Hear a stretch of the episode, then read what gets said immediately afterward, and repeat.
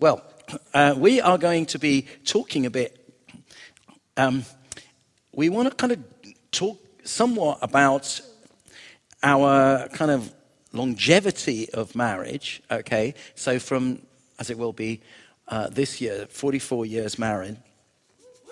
And are there some things that actually for Anne and I, they were just helpful things for us in terms of our marriage? And we spent quite a lot of time sort of thinking about this point, because we're also aware that sort of coming here and, you know, it's not kind of a marriage weekend, which is next weekend, but actually, you know, speaking to you guys, some of you will be married and some of you aren't, and some of you haven't at this moment in time got a prospect of that happening. So we don't want to kind of just kind of pitch into this point of those about to get married or those that are married. We want to sort of say, are there things that you could be doing now in your life that can actually just be just darn good preparation for you, whether you get married or not? And so that's where we're pitching. And as we kind of looked at it, we thought, actually, there really are. There's some great stuff, and we're going to kind of talk a bit out of Colossians 3 at some principles. So we're using some of the principles that when Paul spoke and wrote that letter to the Colossian church, he was speaking to people that were married, people that weren't married, people that maybe were widows and so on. So he was speaking into a whole different mix of the church. And I think he just brought some great things. So that's where we're going. I'm going to speak first, then Anne's going to take over, and then I'm going to kind of finish it off. And maybe we've got a time to actually pray for us at the end as well. That'd be great. I'm going to sort of start with some slightly scary divorce stats. Okay, we live in a society where divorce is a very real thing. The most common age for men to ask for a divorce is between the ages of 45 and 49. Women, it's actually younger, it's 30 to 39. You are most likely, in terms of looking at those people that have actually applied for divorce, so looking at these stats, these stats are mostly 2016, okay, are mostly between your 4th anniversary and your 8th anniversary. So this thing about the 7-year itch obviously has some truth in it, okay? So there's a sense that actually starts well, and then kind of what happens to that? And I guess that's an important point. What happens to that? What is it that actually for us should not be the case as Christians? We'd love to believe that these stats are, well, yeah, that's for secular, non-Christian people, it must be very different. But actually, George Barna, which is looking at data, looked at some of this for Christians and found that actually respondents were as likely as anyone else to get divorced. The Christian category included people who profess a belief system but do not live a committed lifestyle. However, this is the good news, that the divorce rate was 27 to 50% lower for those that were actually regular committed churchgoers.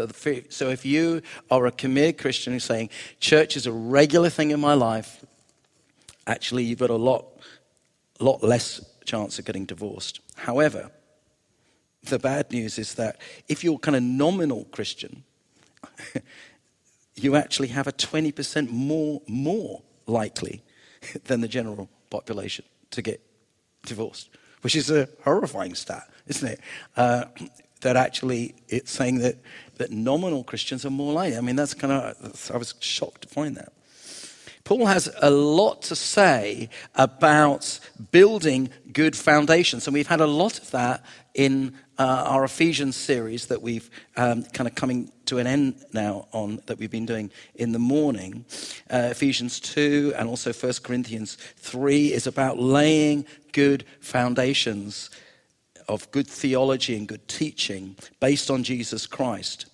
We're not just First slide, please. We're not just building a tent, but we're laying foundations that will remain for decades. That's true for us in terms of our marriages. It's also true for us in terms of our own lives. It's not just a quick kind of let's prop it up and, you know, let's have a party. This is something that needs to remain. We've got to build in foundations. In this country, we have very exact building control, which is a good thing. A building inspector needs to come along, examine the proposed plan construction, make sure it in fact is within the limits of the agreed foundation. What happens to a building that is actually kind of off, not on the proper foundation? What happens to that? We know what happens to that, don't we? We get cracks, okay? Cracks develop. And I think we could say the same thing about our own lives and about marriages. Okay, cracks can develop because actually we haven't put in good, proper foundations into our life. We've put a temporary structure up and thought, oh, well, that'll do. Well, the trouble is it looks okay to start with. Later on, you get this. We need to put in some biblical boundaries. They're for good. They're not there to rob us of joy, but to build marriages that are strong enough, that give a safe place, not only for us, but for our children, if we have them, to thrive. And our marriages don't just affect our lives. They affect loads of other people. Our own lives, so whether we're married or not, actually, we're not just an island.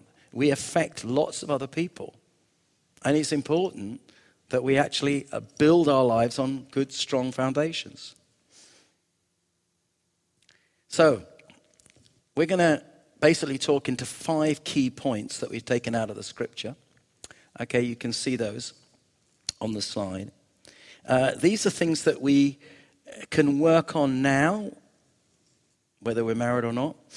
And also, if we're married, we need to really be thinking about these things because they really do help us in terms of build strong and long-lasting marriages. What we're going to do is we're going to sort of talk about the point which is going to be linked to part of this scripture in Colossians 3. So we're going to read a bit of scripture out. Then we're going to do a bit of application as to how that applied to us in our own marriage. And then we're going to do a sort of A, B, which is sort of going to be, the A is for sort of those that are married here or about to be married here in the room. And then B, if you're single, applying it into your life. Okay, so that's where we're going. Okay, Colossians 3, and let's put that slide up first, verse 5.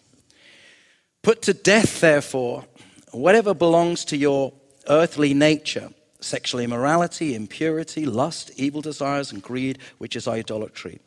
Because of these, the wrath of God is coming.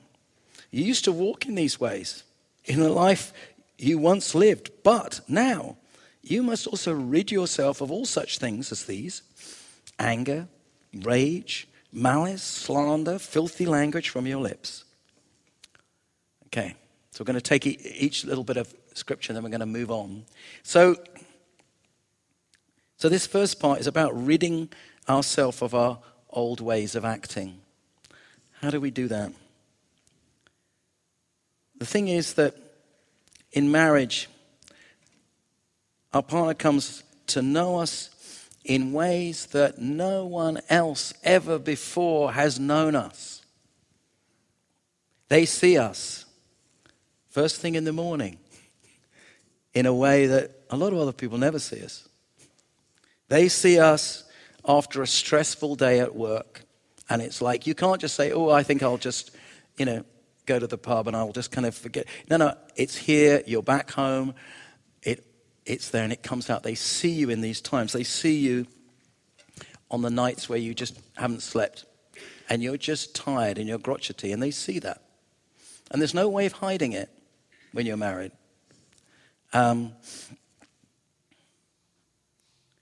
We might be able to curb our speech when we're out with friends or at church.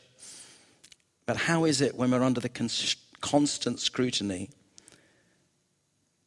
Is it that our kind of disciplined barriers come down and the real me is suddenly exposed? Okay? The me that I want others to see. Yeah? We have a me, like, this is the bit I want you to see. This is the bit I want you to see. Okay?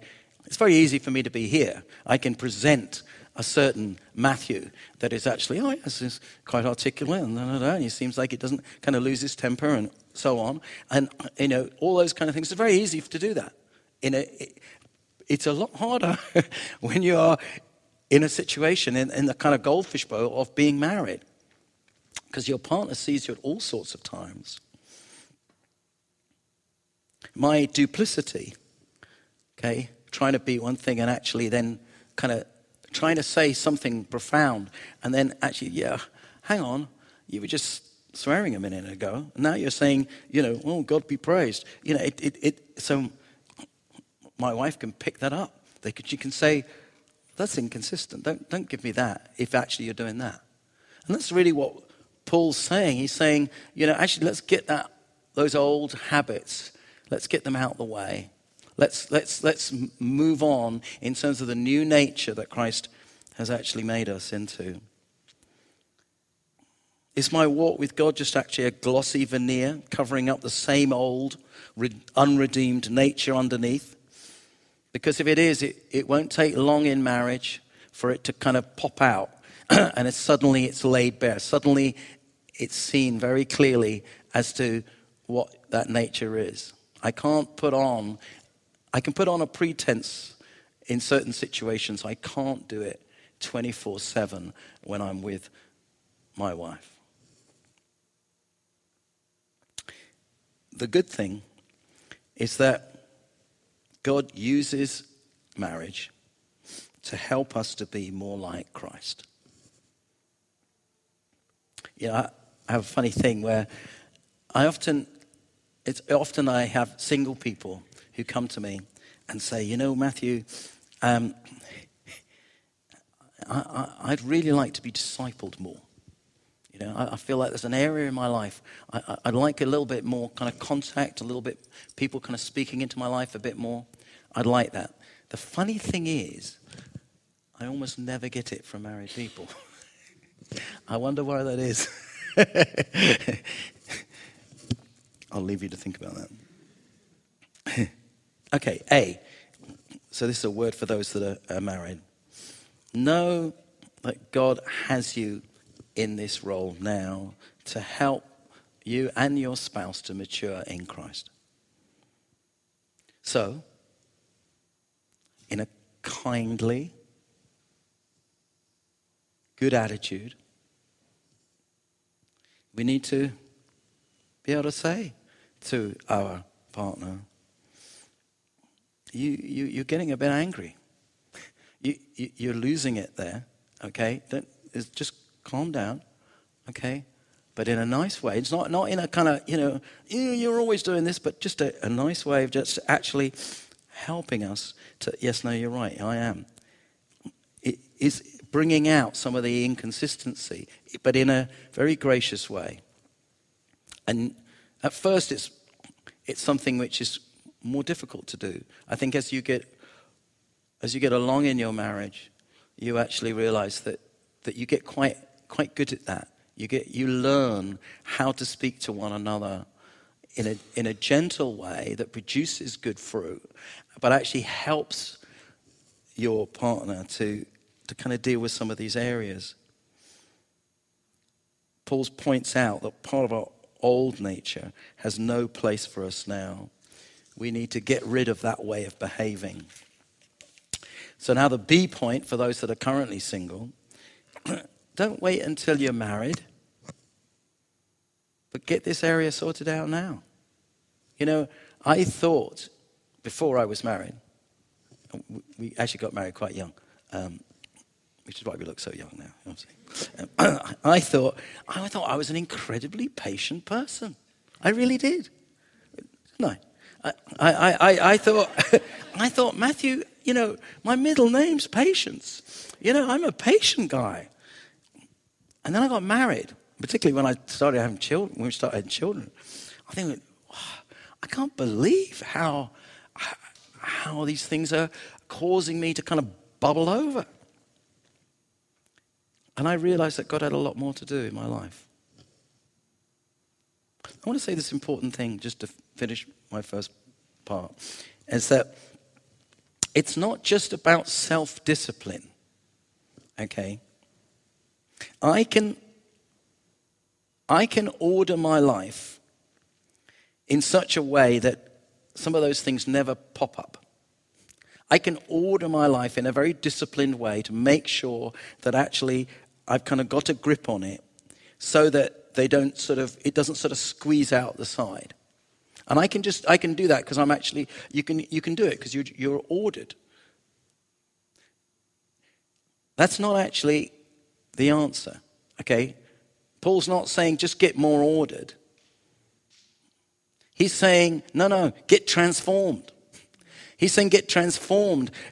Let the Holy Spirit get to work on you so that no matter if it's a pressure cooker of a situation, whether it's at work or with the kids or with your friends or some illness or some family crisis or whatever it is, that actually even though there's pressure, actually what's going to pop out isn't my old nature, but it's actually going to be my new nature, which is going to be grace and patience and kindness.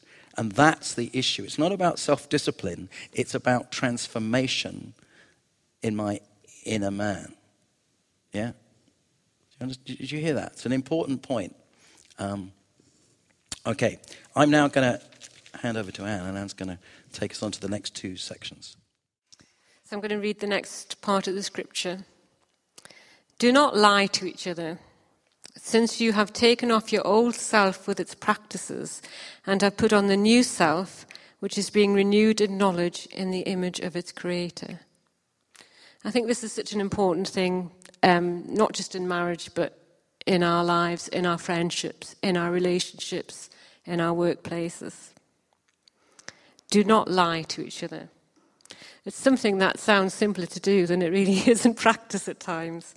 And even in Christian circles, sometimes there can be a sense, well, a little white lie, an omission, that's okay. I mean, after all, it's not doing any harm, doesn't do anyone any damage. And even in today's culture, this culture of not offending or not upsetting people, it can actually be seen as the kindest, most loving thing to do. But the problem is if you get into the habit of lying, if you get into the habit of covering up things, trying to avoid confrontation, trying to look good, it can actually become your automatic response. It just makes that, you can feel it's going to make life easier for myself. And if it becomes your first response and you get into a difficult situation and your response is to wiggle out of it by being less than honest, it can just sear our consciences eventually. It's automatic, there's no conscience, and it just becomes the response that we give when we're in a corner. So Matt and I found in marriage, there's many grey areas in this, and it's probably one of the biggest causes of mistrust. A lack of trust is like a cancer to marriage, and it's absolutely lethal. So I'm just going to paint a little scenario. It goes back a long way, but I didn't really want to use anything too. that was too close to the time.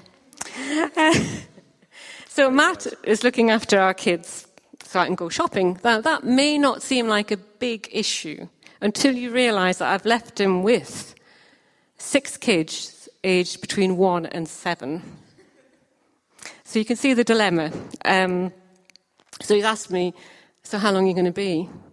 So I said, well, I'll be a couple of hours. I've got to go shopping. It might take a bit of time. And, but I won't be too long.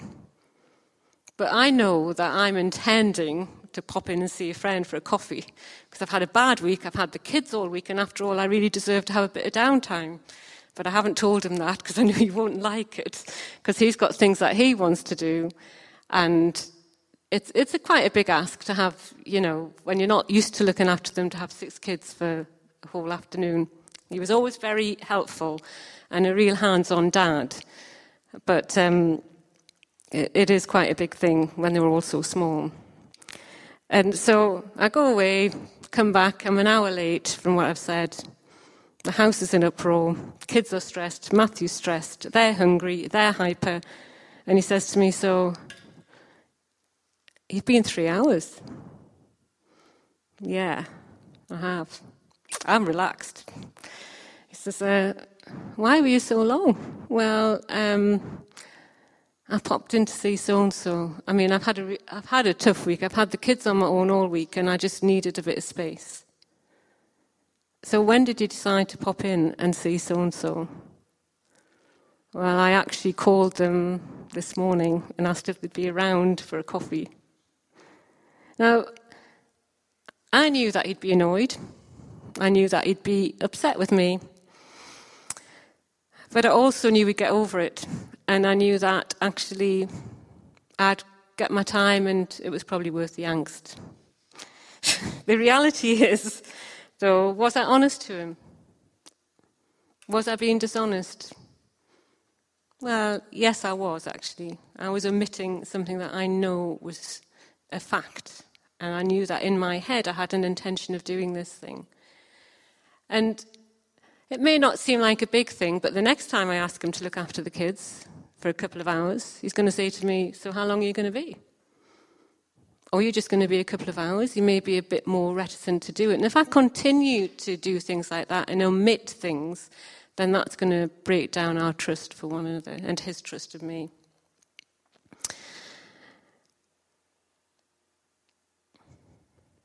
So I think, you know, the problem is that once you lose trust, it takes a long time to regain it again. And that's just a little example, but, you know, there can be other examples of lying about other things or saying you're somewhere when you're not.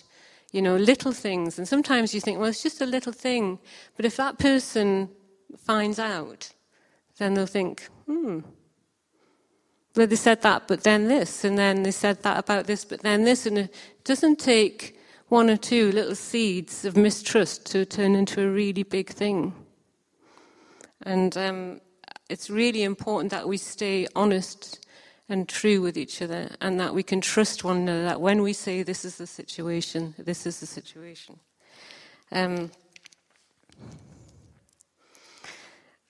We've been watching a series called The Good Doctor, which is about an autistic medic. It's very good. And the last one that we watched is, he's trying to work out, why are people not honest to each other? In fact, why do they lie? And one of his conclusions was, because we don't care enough about the other person, we lie because it's easier for us, and we just hope we won't get found out. The trouble is that in a marriage, your spouse will get better and better at reading you, and they'll be able to tell when you're not being honest and when you're telling half-truths. So for the marrieds here, I would say, be honest. Better the discussion or angst beforehand. Explain why you are feeling like that or why you need to do this or why this happened, rather than lie or omit detail. Be prepared to not get your own way. Maybe your partner has stresses and pressing things you don't know about. Money, time management, or some of the main stresses that can happen in a marriage. Do diaries often. Talk about budgeting. Make sure you're not hiding that blouse that you just saw in TK Maxx. That was such a good deal, and you knew there wasn't really money for it. And make sure that you actually are totally honest with each other. For those who are single, be aware of your hearts in this area. Learn and practice being honest and squeaky clean. It does affect your reputation. You don't want to get the name of someone who wriggles out of conflict by lying or omitting the facts. When you're tempted, just remember you may not know what that person knows already. They may know you're not being totally honest, but choose not to say. The truth often comes out later. We want to be above reproach and trustworthy and true and a blessing in all our circles of influence, whether that's friendship, uni, or work. So that's the first one. It's a bit heavy, isn't it? And the next scripture is, therefore, as God's chosen people, holy and dearly loved, clothe yourselves with compassion, kindness, humility, gentleness and patience. Bear with each other and forgive one another. If any of you has a grievance against someone, forgive as the Lord forgave you. And over all these virtues, put on love, which binds them all together in perfect unity. Kindness and forgiveness. These are the mainstays of a happy marriage. If you don't create an environment of kindness and forgiveness, you reap sharpness and judgment. We gain these qualities as we realize that we are so utterly undeserving of God's love and grace for us, that He poured out His life, His blood for us when we didn't deserve it. And yet He showed us such grace and such mercy. So surely we can show that to one another, particularly those who we're closest to. If you create this family relational attitude, it will become increasingly something you're wanting to get away from. So if you have an attitude of judgment, an attitude of accusing, an attitude of a lack of kindness, then people will want to walk away. They'll want to spend time elsewhere because actually it's nicer. They've got people that appreciate them more there than they do here. They listen to them more at work, than they would here. Proverbs 11:16. A kind-hearted woman gains honor, but ruthless men gain only wealth. 16:24. Kind words are like honey, sweet to the soul and healthy to the body. And 12:25, anxiety weighs down the heart, but a kind word cheers it up. So look for ways to exercise kindness. How can I bless my spouse? Can I cook a meal? Can I do the dishes? Can I do something that they normally do, that they don't particularly like doing and I don't like doing, but can I bless them? For those who are currently single, I would say look to develop these traits amongst your friends, your work colleagues, your family at home, and your closest relatives. Develop ways of showing kindness. Think about it. Think about the best of people. It says in 1 Corinthians 13 that, if you read other translations, that love sees the good and possibilities that others cannot see. Be someone who sees the good in each other, in your friends, that perhaps other people can't see. Be quick to forgive and don't hold grudges, and life will go well for you. Okay, that was point 3. Point 4, let the peace of God, of Christ, rule in your hearts, since as members of one body you were called to be peace and be thankful. This thing about being thankful. As you get older, there's lots of things that you find that you could do but now can't do so well. There's a lot of water under the bridge, as it were. And therefore, there's quite a lot to be thankful for. It's important to remind ourselves of the wonderful things that God has done for us. And I think it's easy, it can be easy in a marriage to actually kind of, as it progresses, to become a little bit begrudging, kind of the opposite of thankful. Begrudging, it's not just begrudging to each other, but like, oh, we used to do that, but we don't do that anymore. We can't do that now. It's, you could say, well, when you enter the children's stage, there's lots of things you used to be able to just think, oh, let's go out tonight. Yeah, let's go out tonight. Boom. All I got to do is just basically contact find out what's on at the cinema or ring the restaurant or whatever. You know, when I got kids, it's, oh, I've got to get the babysitter. Is it going to work? I don't know. I don't know if they're available. It's a much harder process. Have you got any idea what holidays are like for parents?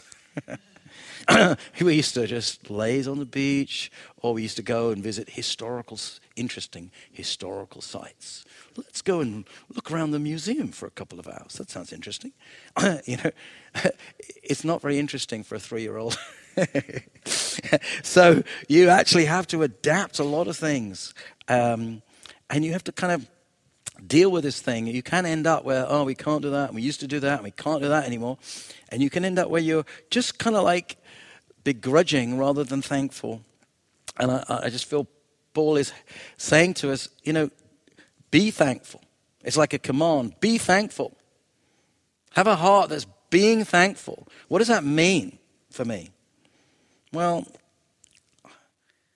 I don't know if you remember the kind of one foot in the grave sitcom of Victor Meldrew, very well known, of kind of like, is this sort of, you know, I thought the last thing I want to do is end up like some grumpy old couple, like they kind of come across as.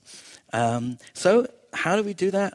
Well, as Christians, we rehearse, and we do. Anne and I rehearse regularly wonderful things. We might be in the car going somewhere, and we just say, thank God for that.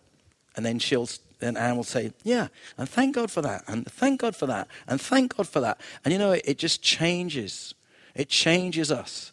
As we're like, yeah, hasn't he? And we're like, you know what, before not, we're like, yeah, come on, let's kind of get it on. Yank out the kind of the music, and we're going to kind of worship and praise God and declare his greatness. You know, Anne and I, you know, Anne's had quite a lot of problems with her frozen shoulders and stuff, and that got to the point where, and kind of feet things, where it was like we used to go for hours. We used to go walking up hill, you know, up mountains and things, and that's been a lot more restrictive. And it can just get to, oh, we can't do that anymore. You got to find ways through that. You got to have a thankful heart, you know. And you know, one of the things we've done is just we've taken up cycling, which Anne can find that she can now do, which is great. So we pack the bikes and go. Anne does quite a lot of swimming. You've got to find other things and say, okay, we can't do that, but let's not focus on what we can't do. Let's focus on some of the great things that we can still do. It's about, for those of you that are married, point A, don't go down the negative route. Start to remember some of the good things. Be a glass, Anne has helped me so much in my life.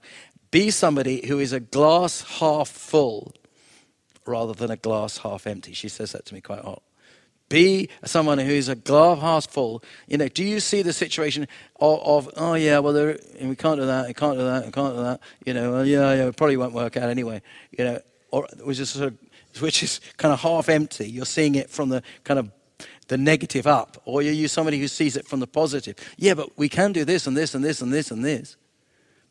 Be like that, okay? If you're currently single, you can get in this habit yourself. Psalm 77:11 says, I will remember the deeds of the Lord. Yes, I will remember your miracles of long ago. There was a constant habit for David and others, even in difficult times, where he would just start rehearsing the greatness of God and what he has done. Make that something that you actually do in your own life now. Yeah? And the final and fifth point is, let the message of Christ dwell among you richly as you teach and admonish one another with all wisdom through psalms, hymns, and songs from the Spirit, singing to God with gratitude in your hearts. This is about admonishing one another with all wisdom through psalms and hymns. Anne and I have now got in the habit of just regularly spending time with God each day. It was a lot harder when we had lots of young kids, but we set our alarm clock. We get to bed early. We set our alarm clock. We get up. And I go and make the coffee, and we have coffee, and we go into two different rooms. We just The thing of kind of just praying together in the same room, it just doesn't quite work for us. We go into two different rooms and we kind of read different things and we're praying about different things and we're listening to different worship music. And we try and set aside, you know, an hour to 2 hours every day. We worship and we pray. And then later on, maybe going to work or maybe in the evening, we'll just share about what God's talking to us about. What did you read this morning? What did God speak to you about this morning? And we'll just start sharing some of those things. And we'll just start kind of, and it's like a wealth that we're singing. We're admonishing one another with psalms and songs and scripture and truth. and it's very enriching.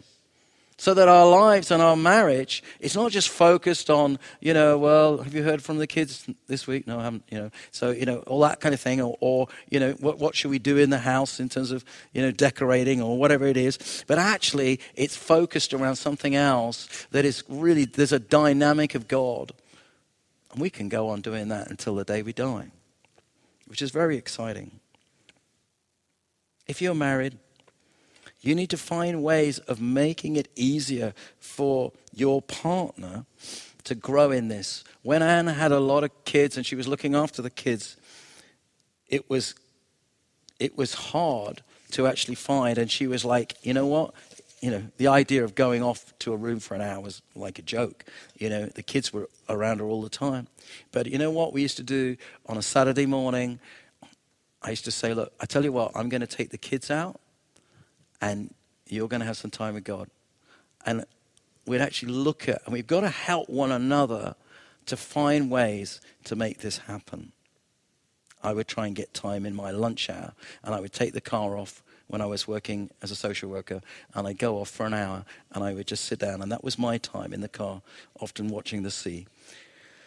If you're, I think the B point, for those that aren't married, start young on this.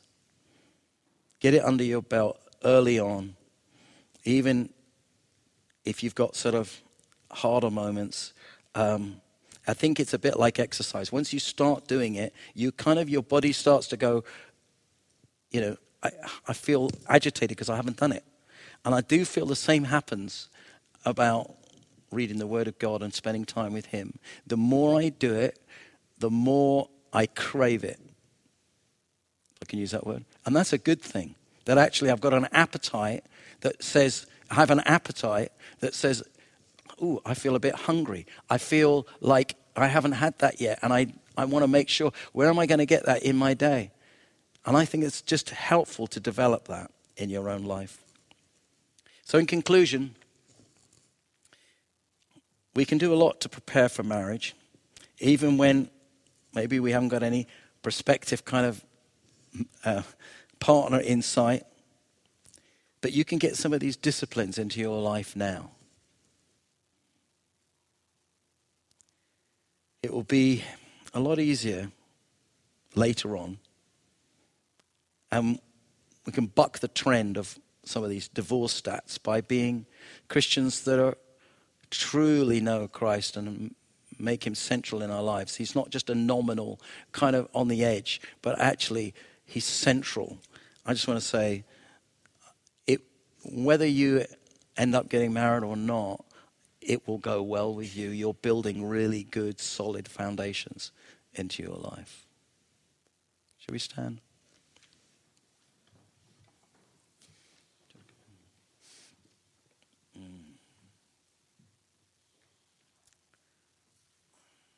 Thank you, Lord. Why don't you just close your eyes a moment?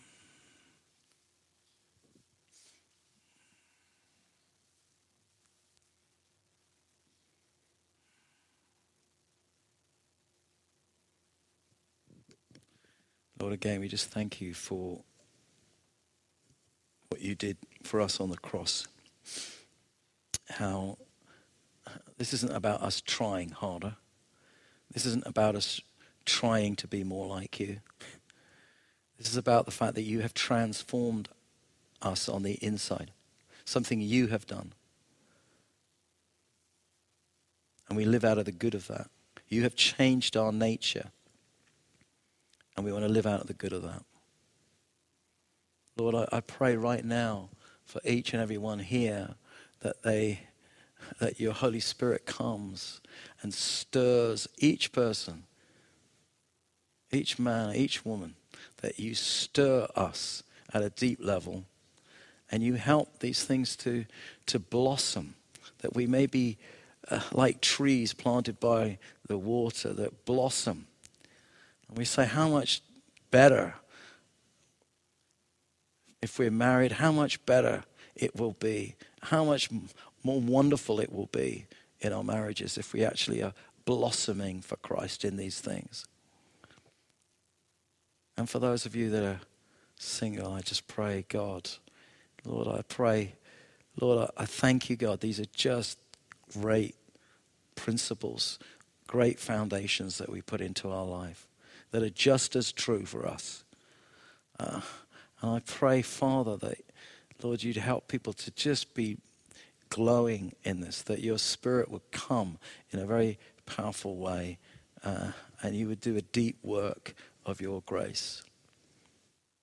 Yeah, Father, I thank you that it is all by grace.